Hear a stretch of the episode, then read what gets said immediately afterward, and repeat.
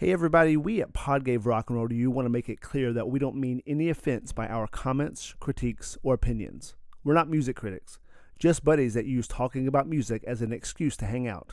Also, our language is intended for adult ears. Enjoy! Cause I'm in the shithouse. Wish I played in a rock and roll band. Somebody give me a dollar bill so I can pass out on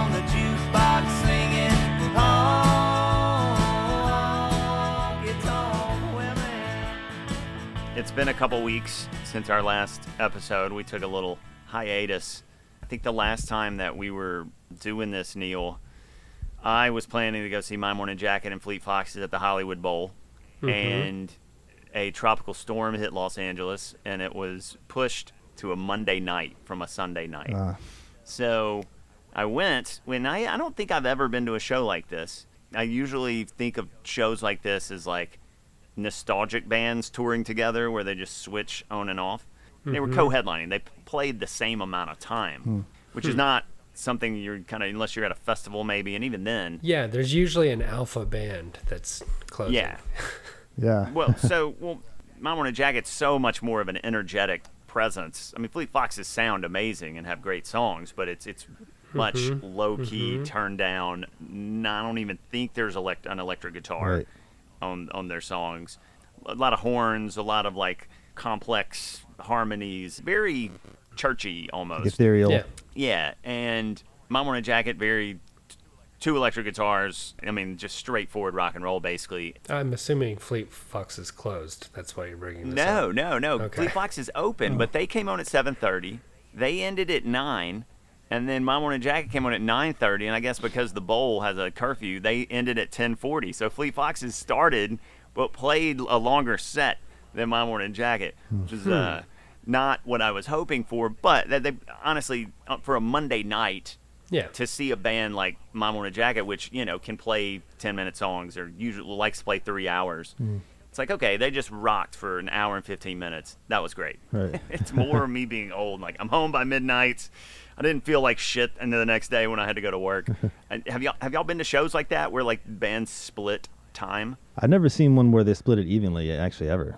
It's always been like, yeah, like Neil said, there's like a, uh, you know, the alpha uh, band and then the, the follow up, you know, or, you know, the closer, I guess would be the alpha. So it's kind of in order, it's backwards. But yeah, I've never seen that.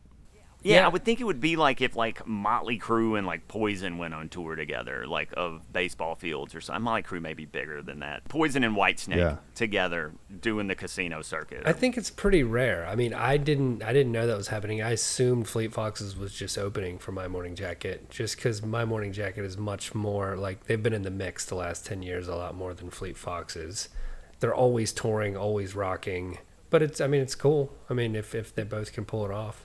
Yeah. Yeah, I mean, you would think, but when I was I was talking to people I went to the show with, and I was like, you know, Fleet Foxes, their that first album was pretty big. That was kind of a crossover album. I don't. My Morning Jacket's never really had an album or a song do that. Yeah. I would have, I would guessed it would have been the other way around, but you're right. I think Fleet Foxes kind of hit bigger and somehow is that confluence of like when things are popular and when, you know, they match what you're doing. Whereas, yeah, well, even though they're like more low energy, you know. I was kind of comparing them to somebody was like, "That's not a good comparison." I was like, they came out with their first album this, at the same time that Bon Iver came out with his, and really since then, neither one of them have done like a body of work that has come close to like mm-hmm. equaling the success of that. Yeah. Even though they've been somewhat I think that's successful and been able to very, tour. Very fair comparison. Yeah. I don't yeah. know why I think, I think Bon would Iver have maybe takes the that. cake because he's kind of worked with Taylor Swift and Kanye West and, and people like that. But just Mm. Yeah. solo work, I mean, I've listened to some of his solo stuff since then, but none of it is as good or really ever hit the mark that those Yeah. did. Yeah. Um, true. Uh, if I'm not mistaken, I think Bon Iver did his first album kind of by himself, and it was like a bunch of demos, and it ended up somehow making Yeah. the rounds, and it was like one mic, one crappy guitar, and you know he Huh. he wasn't even anywhere near finished with even the songs, I think, at some point, and it somehow got out, and I don't know what how it ended up catching fire, but it just kind of went viral somehow, or you know people got a hold of it, and that was it. Yeah. Josh, it's like what we talked about a couple weeks ago with Band of Horses. I feel like I'm definitely in my own bubble. Like I'm, I feel like everyone knows and loves Band of Horses. I'll often bring up My Morning Jacket, and people are like, "My Morning what? Who? what, are they, what? What do they do?" I'm like, "Oh, they had that song off the record." They're like, "Oh, And they're like, no, don't know them. They're, they're definitely in a niche, I think, for sure. are they ska?" Are they ska. Yes, they're they're they're straight ska. and speaking of people that our listeners haven't heard of, our guest this week is Mr. Aaron Renner. And Aaron, thank you and welcome to uh, the pod. Yeah, thanks. Yeah, pleasure to do it. Been uh, listening for a while, and uh, I've known known you guys for a while, so it's great to be a contributor at last. Yeah, it's about time. It's it's it's good to have a, a, a someone as steeped in the in music and the music business as yourself as a guest. So uh, we like to do something with the guest uh, their first week or first episode. In that we ask about your musical taste. Now you don't have to give us like the War and Peace Right. version. we want more of like uh, notes from the underground. Uh, that's a very obscure literary me- metaphor, hopefully. So, a shortened version of like kind of your musical taste, musical uh, what you like to listen to. Maybe maybe how that evolved over the years. So, and my dad uh, always listened to different records. That's probably where I got my first taste of music, and it was like a lot of uh, Latin American, South American music. Even though he's from the states and my mom's from Colombia, um, lot- you know, cumbia stuff like that. And my dad was a big fan of Beatles and a lot of like classic rock. He liked uh, Yeah. Paul Simon and stuff like that. So I grew up kind of listening to that. It was sort of eclectic mix already. Um, and then when it came to the states uh, in the '90s, my hometown was in, at that point is Maryland in uh, Harford, Harford County, Maryland, and we it was like grunge era. So definitely got into that, got sucked into that you know that world, um, and I really loved it, and got turned Oh, on yeah. to classic rock even more than you know, Hendrix and stuff like that. And then from there, uh, went on to college, where I actually met Neil. So he got me really into a lot of great music, like The Dead. I met my wife Tara, who also got me into The Dead. So you know, I, I've always just kind of bounced from genre to genre, or you know, just style to style, different records and albums. And I usually go on like a tangent of like you know either an artist or a few songs or a certain songwriter or something. But yeah, I've sort of always kind of been in that area. I really got into jazz when I when we started college. Oh, nice. When I came to LA to work in music, I ended up sort of by just chance uh, working in a lot of R&B records. So even though it wasn't like you know my my go-to as a fan or you know listener of music, that's sort of the the circle that I ended up in.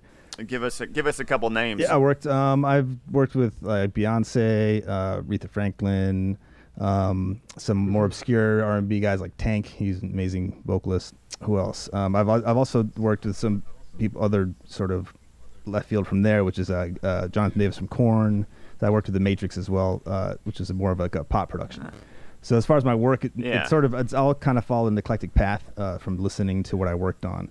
Um, but even currently now, I mean, I love all kinds of music. I love more modern stuff. I like uh, anything from metal to hip hop to jazz and still jazz. is probably like my go-to if I listen to anything.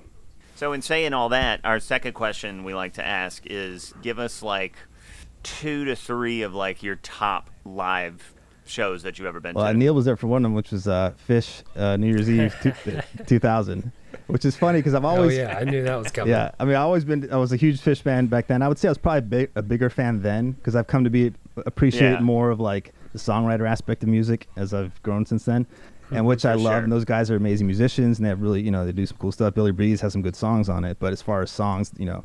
You know, I, I don't even necessarily at this point love even listening to him sing, but but I still love Phish, and that show that show was unbelievable. And it was you know watching anybody perform for eight hours straight, you know, and just it was just the most insane spectacle, you know. So that was part of it, the, the whole camping, and it was just like Yeah. the whole city. It was just insane. That was that was ama- It unbelievable. was an experience, man. oh yeah, Let me just ask a question because that, that, that show has been brought up numerous times on this pod.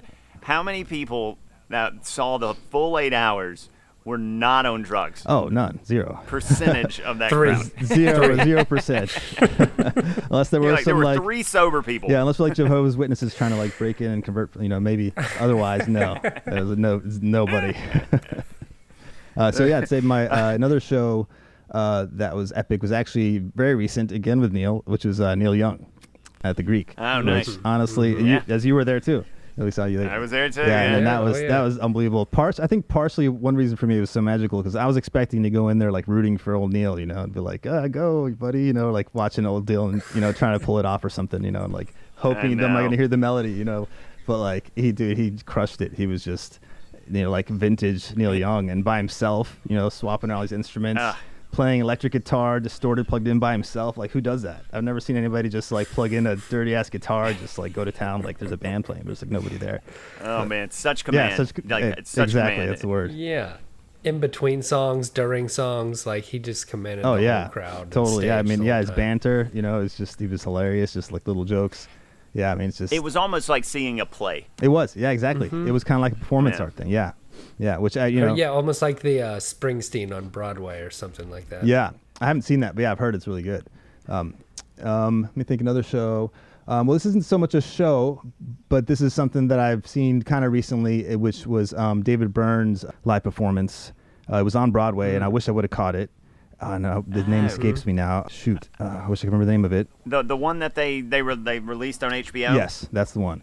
It's Yeah, yeah, one yeah. of the Oh, that's that's great. Yeah, I watched it's that. one of the best musical anythings I've ever seen. It's just such a you know unexpected. Again, I, didn't, I came with no expectations, not even realizing what it was. Only knowing you know it's similar in a sense to what he did back in the '80s, which was sort of performance art album kind of thing. Mm-hmm. But yeah, but coming in, uh, you know, no real expectations aside from that, and just how the whole thing evolves and how it has that feel of like a, a play, but also music.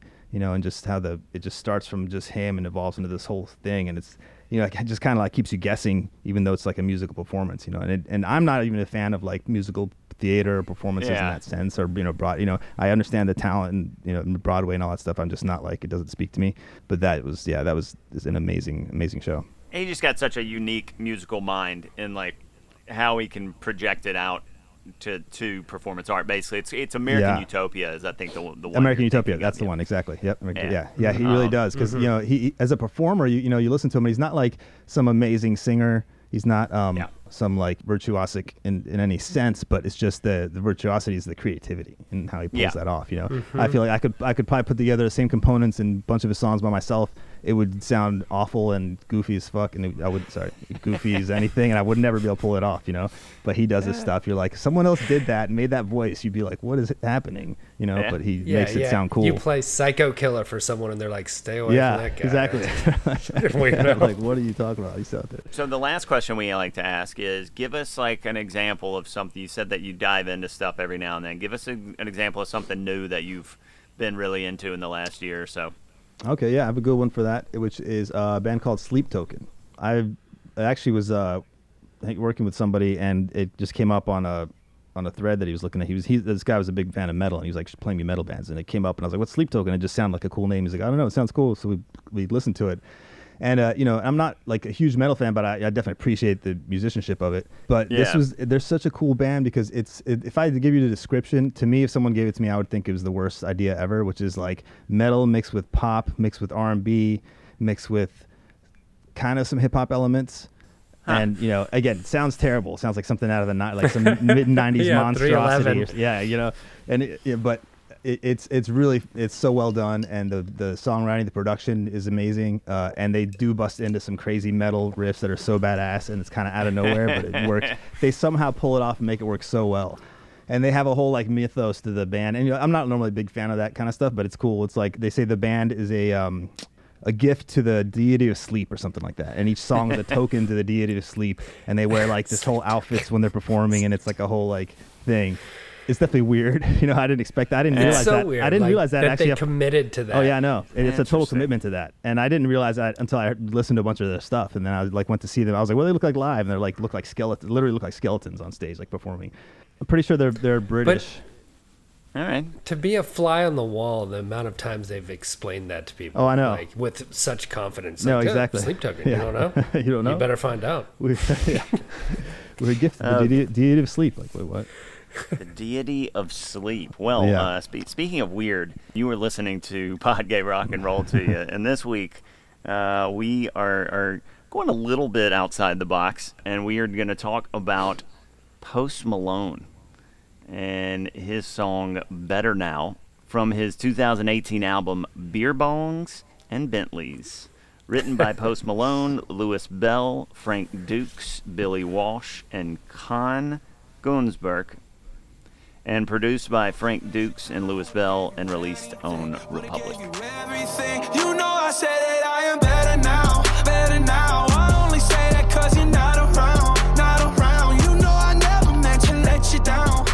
Okay, well, um, this is certainly one of those songs that uh, right after you pick it, you're like, oh my God, what have I done?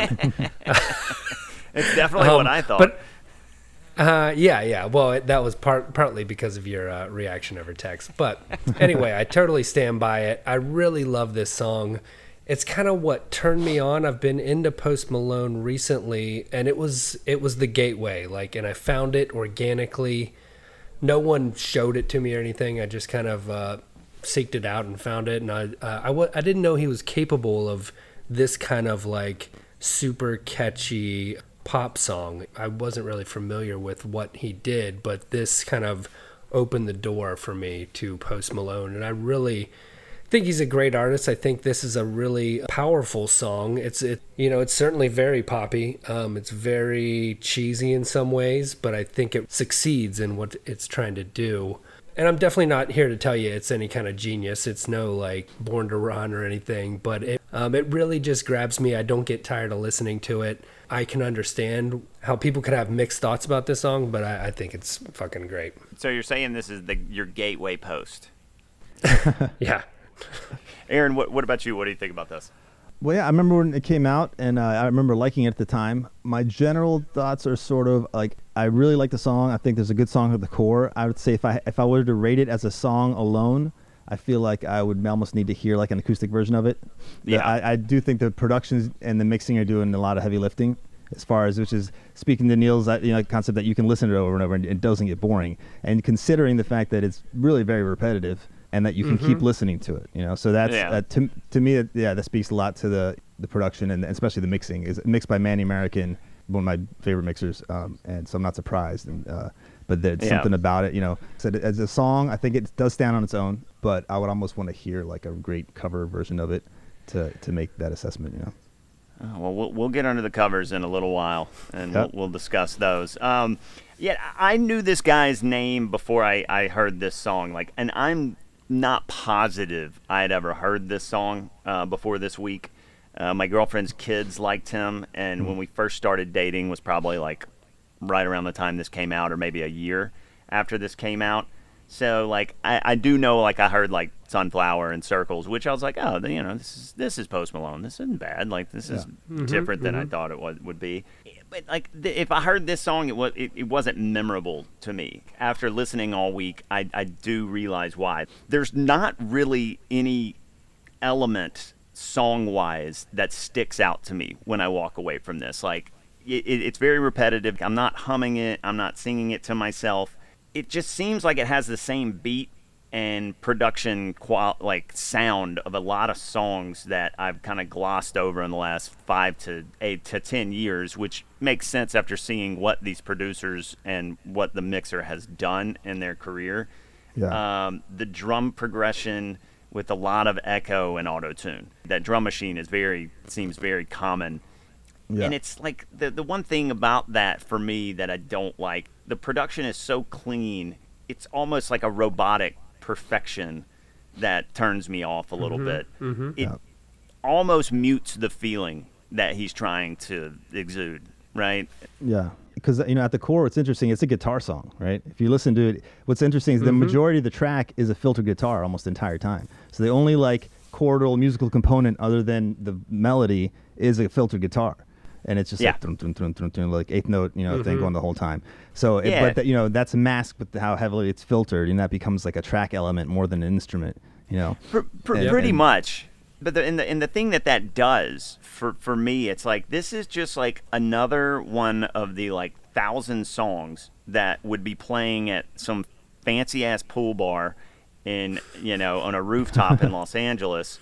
Yeah. That blends into like these fake Instagram vibes. You I know, I mean, that's I, I, I assume that's a big presumption on my part because that, that's Well- not my scene and it's not the type of music I usually listen to. But I feel like it's just the the sound you hear at a pool Yeah. top bar in LA. I do these think days. part of that, uh, sort of speak to that, is that you know there's sort of a dated element to it now at this point. You know, even it's not that Yeah. old, but it's like you know five years, half a decade old, and it to me it does Mm-hmm. sound like you know the late 2010s.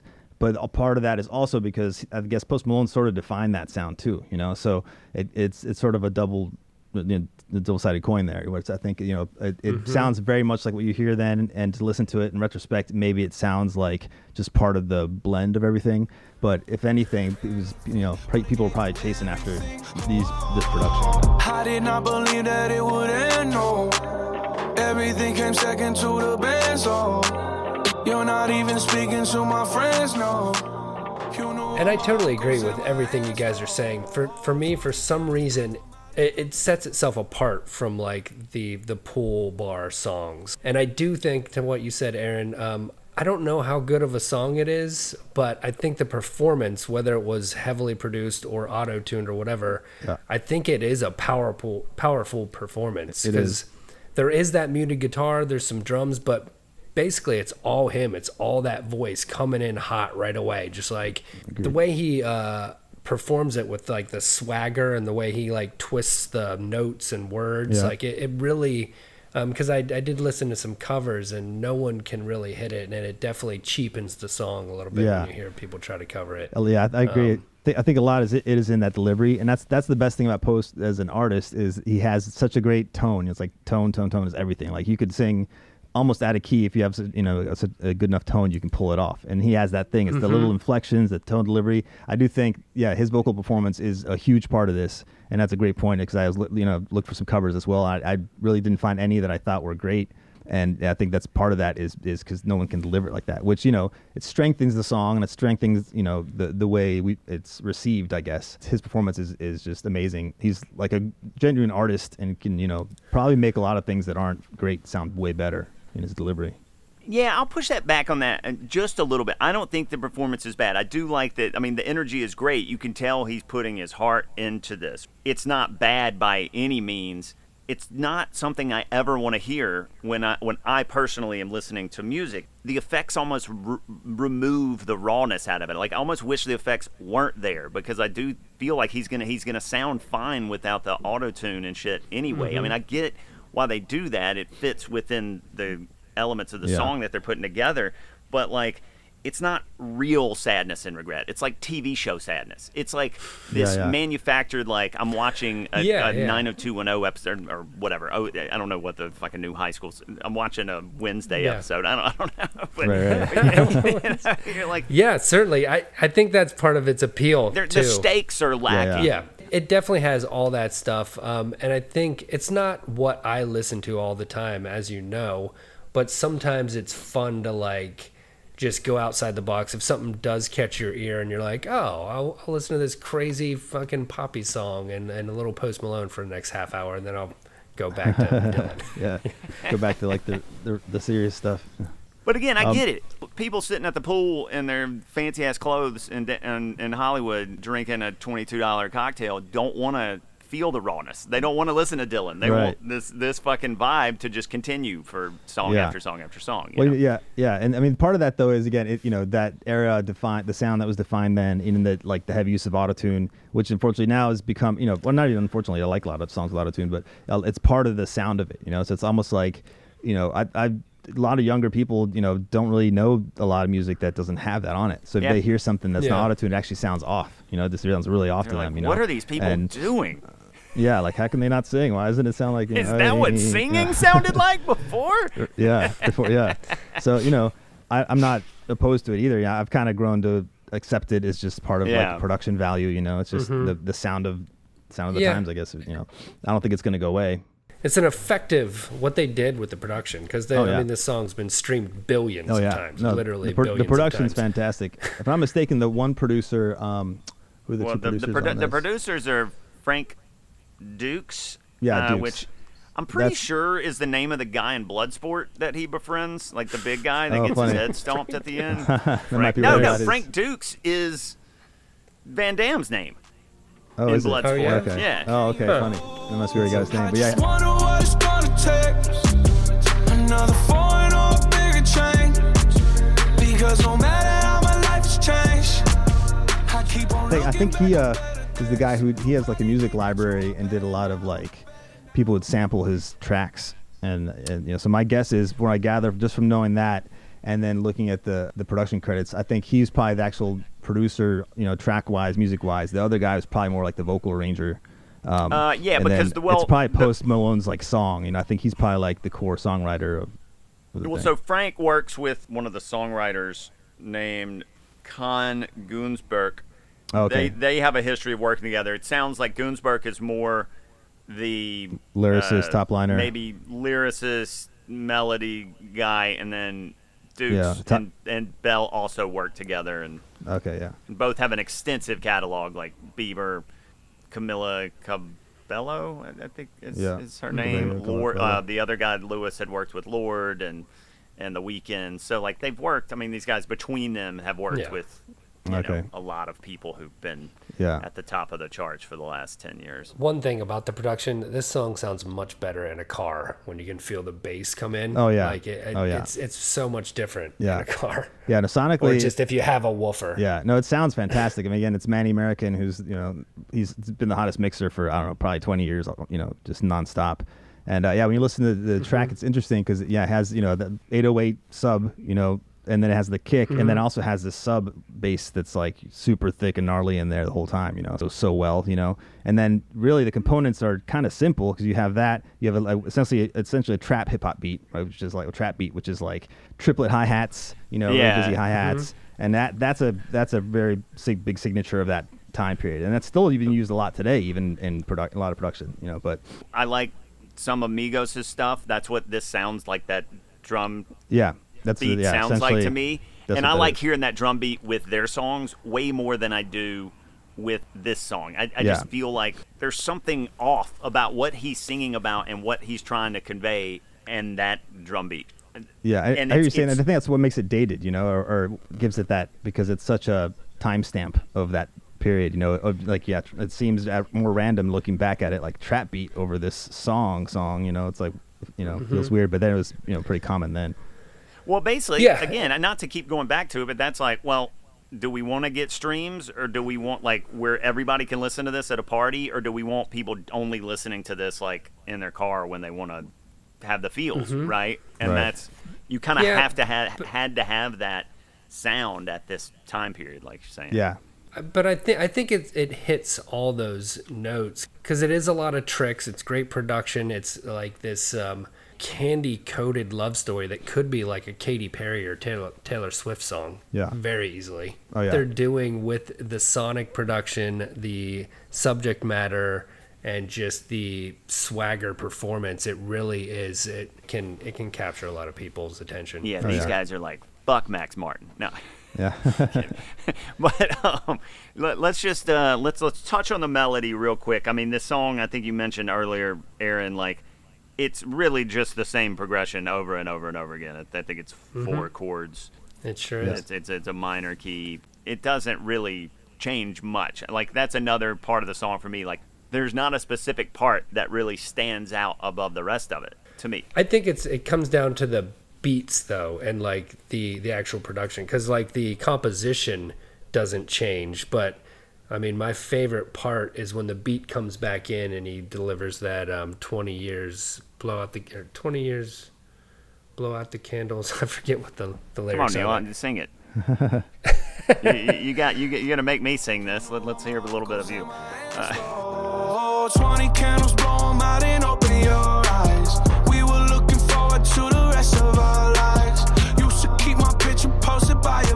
that little stop when he goes, "I've seen you with the, your other dude."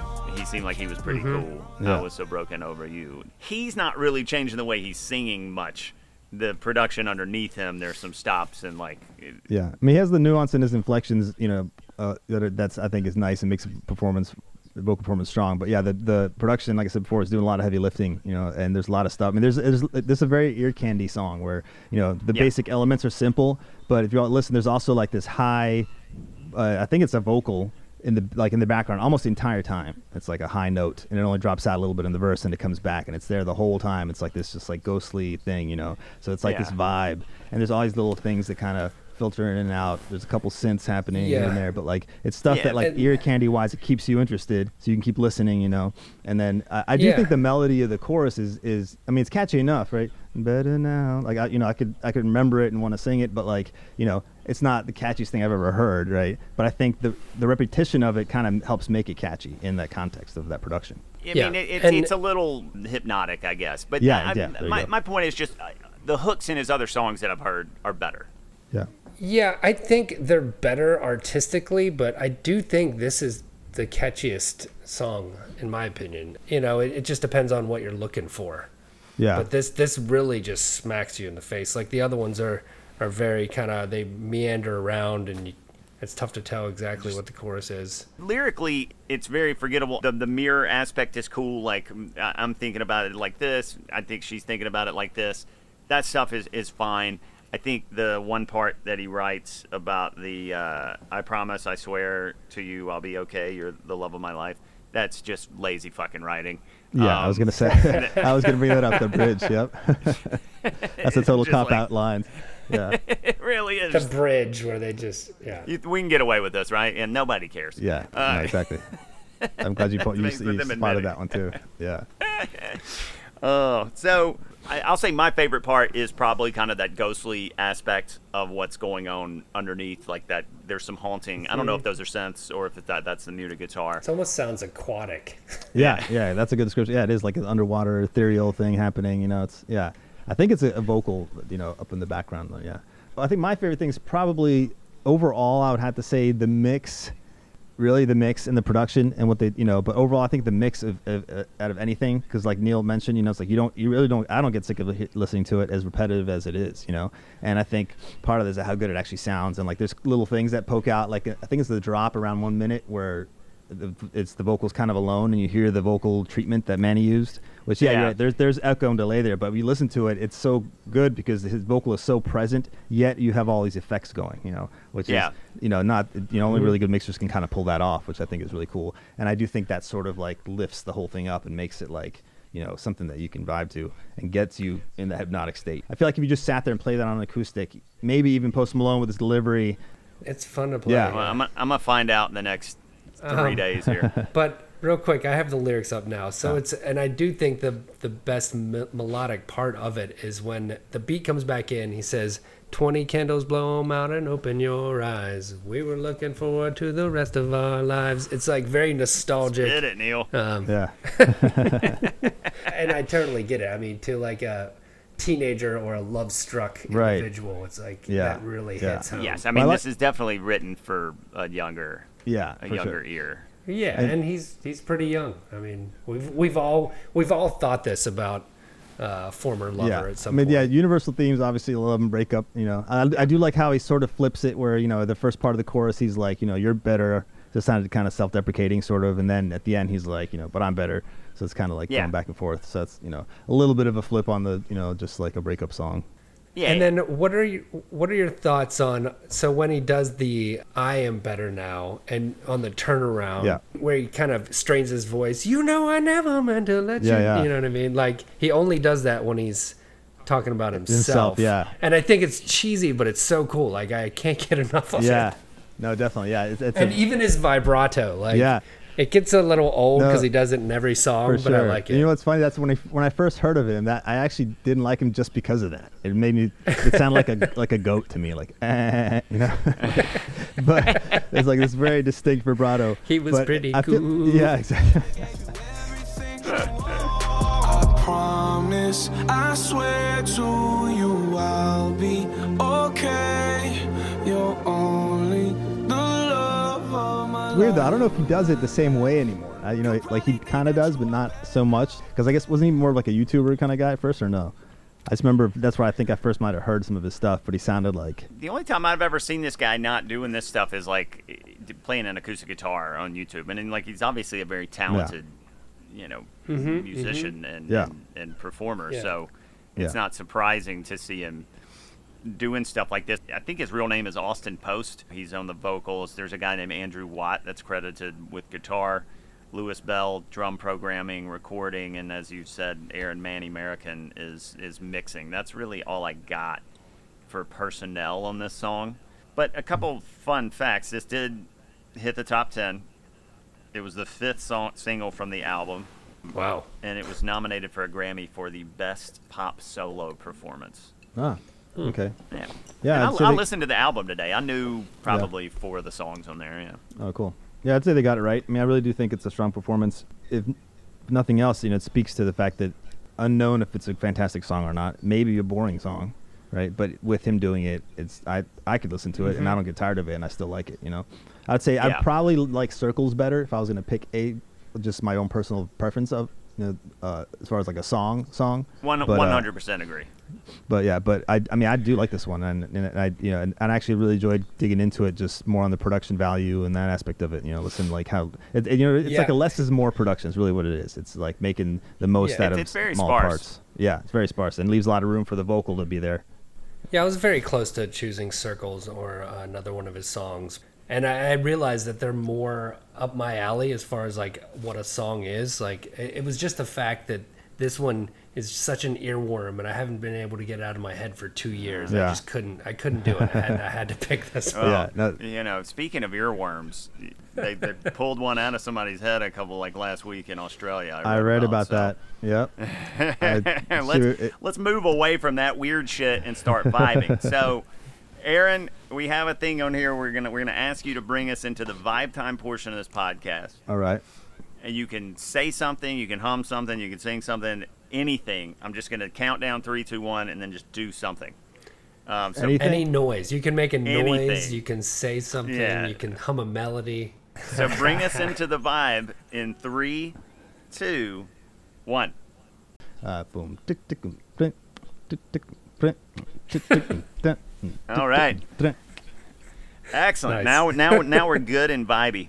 Yeah. Um, Neil, when specifically do you want to hear Post Malone's "Better Now"?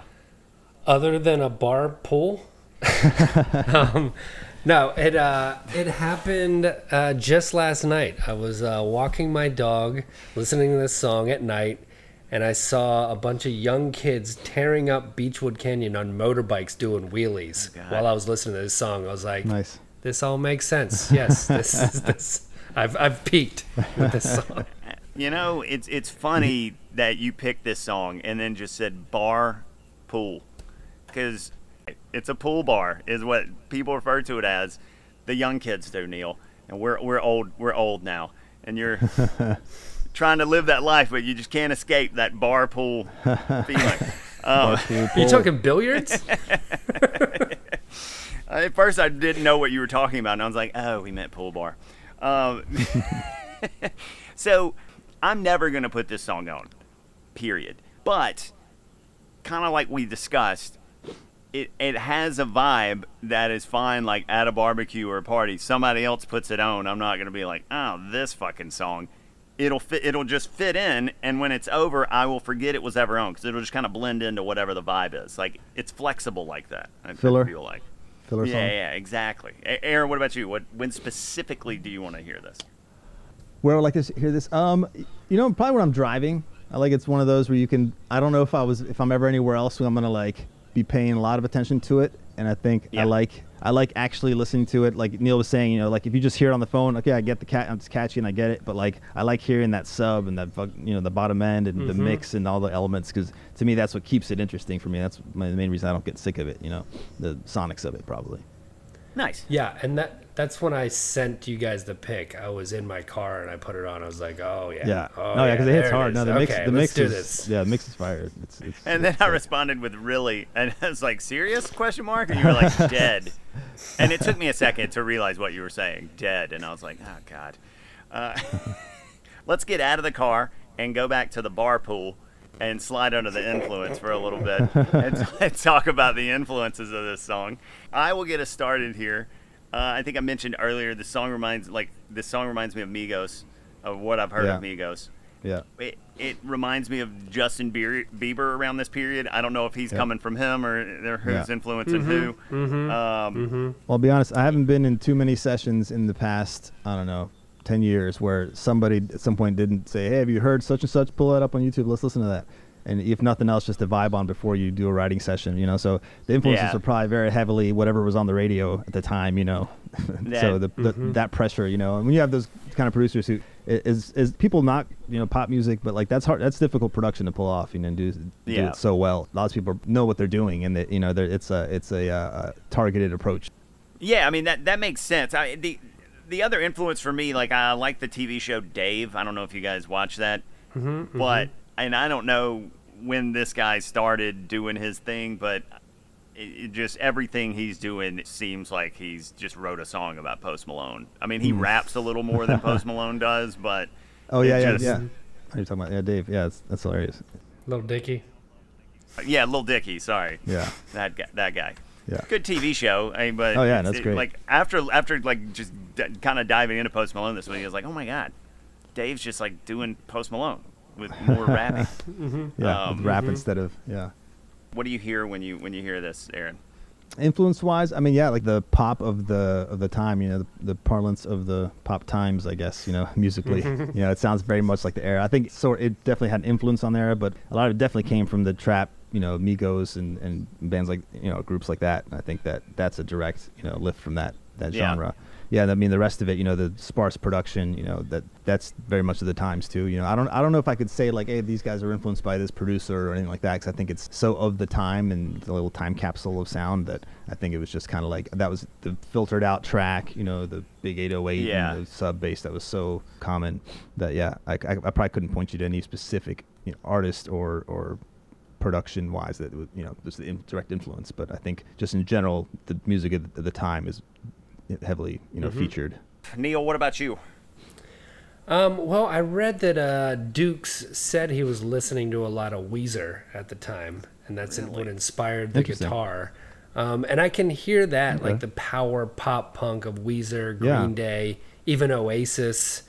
It definitely sounds a lot like Gnarls Barkley and CeeLo, Hmm. like kind of just that sound. I could see Gnarls Barkley doing this song. yeah It's it's in a long line of breakup and heartache songs of like Fleetwood Mac and stuff like that. Just like there's there's been a million of them. Yeah. Every rose has its thorn. Oh man. Uh, well, speaking of thorns, why don't we uh, why don't we slide under the covers? Maybe speaking of roses, I guess, uh, and thorns. You know, who knows? People are into different things. Um, let's slide under the covers. Talk about the cover songs. Aaron, did you hear any cover songs of this of this track? I did. I heard a few. I heard initially uh, quite a few bad ones. I think it's hard to pull off again. Give us one. Okay, I'll give you one that are like, uh, uh, okay, um, uh, what's his name? Rick Astley. Is that his name? Did a cover. Never gonna Oh, give you up. Never gonna be up. Yeah, oh, yeah. And, Oh, and, yeah. and I will say that one's actually not bad. You know, I think it's hard. Like I said, I think if you're not post or someone like that, it's hard to pull off, even for someone who's an established artist like Rick Astley. It was cool, and it was almost more novel. Like, hey, this guy's doing this song. That's cool. You know, and he does it well for what he does. Um, but otherwise, it's not like something I would necessarily go back and listen to. And and I will say, I don't, I don't know if you guys do this on podcasts, but um, I would love to hear a reggae version of this song, which I think would be the most dope. just like even the oh, you know, just like it would just it would fit somehow because it's you know it's got the repetitive thing, but if you got the right groove, you can repeat that, you know, and just. So I looked for one of those, Interesting. and I found one that was very like new school reggae. It was kind of corny, um, but nothing other than that. So And other than that, I I'm gonna point out one that I heard ca- by a, a band called Blanks. It's basically Oh my like God. if Wham. Oh. Did Yeah, the song. it's super It's- cheesy, funky okay. '80s version. yeah. I I mean, I don't love it, but Okay. I didn't hate it. Yeah, yeah. You know. it was fun. It- It's just a different take on it. And I was like, cool. all right, good for these guys. Neil, what about you? You got one? Um, well, uh, Aaron mentioned the Rick Astley, and it's funny. Um, I that's what actually I think the first time I ever heard this song was Oh, that no way. version. Somehow I like went down this rabbit hole and I saw him do it. I'm like, that's a Post Malone song. Let me check Oh, this out. And then I was like, No way. oh my god, this is amazing. Um, but yeah, the the Astley, it's just him like. It's almost just him kind of turning on his camera Yeah. in It front might of be a like a microphone. He's pandemic like, video, I yeah, think." I really like this song. Let's uh yeah, I think it was look- pandemic. I saw the Struts do it, that okay. rock band. Um, it Yeah. wasn't great, but it was fun. And then the only other one is um, this guy named Caleb Lee Hutchinson. Uh, Really? Bad cover Hall of Fame. really digging into the oh, really? country. Oh, wow. Better now. Oh, no. Better now. I can It totally is hear it so like that. bad I'm sorry that I ever slowed did. down and terrible. what a shitty version. Um, sorry, Caleb Lee, but it Doesn't sucks. doesn't mean you suck. Oh, and well, I, I need to mention one more. There was this instrumental version that was really slow and weird from a band called Lo-Fi Fruits Music, comma, Chill Fruits. Music. That alone makes me want to hear it. It's on Spotify. Way, way down, way down the line. way down the line. Uh, well, why don't we continue going way down the line and talk about how the shoes fit for this song? Neil, it's your song. How do the shoes fit for Better Now They- by Post Malone? They fit great. Um, I used to have a pair of these, and it's definitely a pair of white Iversons. They're flashy, a little ridiculous, but ultimately uh, pretty cool and good for playing basketball in. Okay, okay. Aaron, what about you? What what what is this what does this song fit like? Um, I would say uh, like old um, high top like Reeboks or something where the top isn't all the way tied up. You know, they're just kind of like flopping there. Yeah, it's like the vibe of like little you know. loose, little The, loose the up top. tongues flapping. You're, you're you're ready to break your ankle, is what you're saying. this for me, it fits like one of those like spaceship size shoes, like new sneakers that you see in an ad campaign, or like a celebrity who wears it on like the red carpet. But like you get the feeling that they take it off as soon as there's not a camera around. They're like, fuck. They look great and flashy, but they're not for like everyday wear. Aesthetic appeal only, exactly. Oh, well, on that note, uh, our cover of Post Malone's Better Now.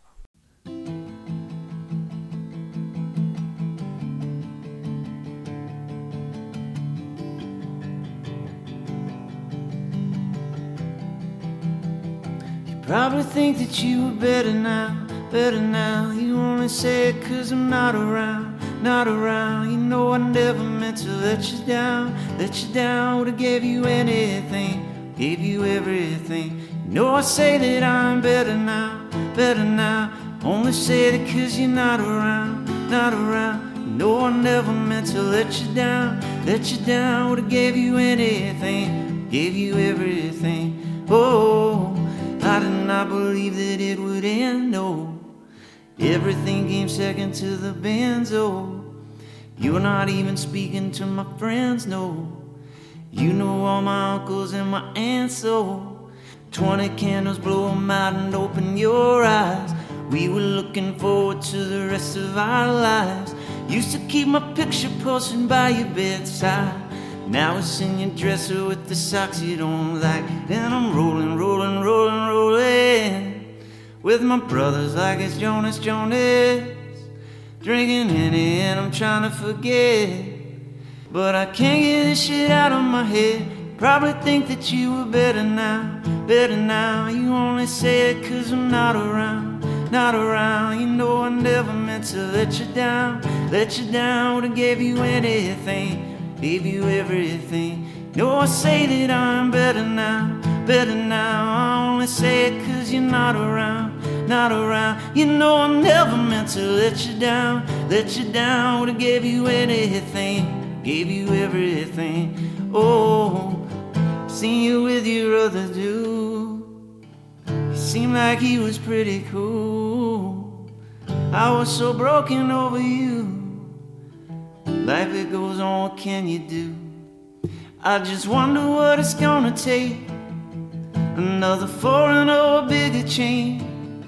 Because no matter how my life has changed, I keep on looking back on better days. You probably think that you were better now, better now. You only say it cause I'm not around, not around. You know I never meant to let you down, let you down. Would've gave you anything, gave you everything. You know I say that I'm better now, better now. I only say it cause you're not around, not around. You know I never meant to let you down, let you down. Would've gave you anything, would've gave you everything. Oh, I promise, I swear to you, I'll be okay. You're only the love of my life, love of my life, love of my life. You probably think that you were better now, better now. You only say it cause I'm not around, not around. You know I never meant to let you down, let you down. Would've gave you anything, gave you everything. You know I say that I'm better now, better now. I only say it cause you're not around, not around. You know I never meant to let you down, let you down. Would've gave you anything, gave you everything. Oh.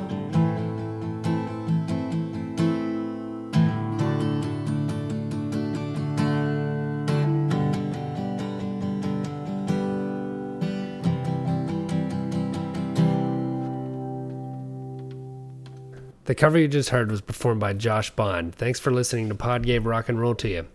If you like what you heard, please subscribe and rate on Apple or Spotify or wherever you listen. If you'd like to reach out to us, you can find us on Twitter and Instagram under the handle at PodGaveRock. Next week, it's your week. Josh, what are we going to listen to? We are going to listen to the replacements. Can't hardly wait. Can't wait.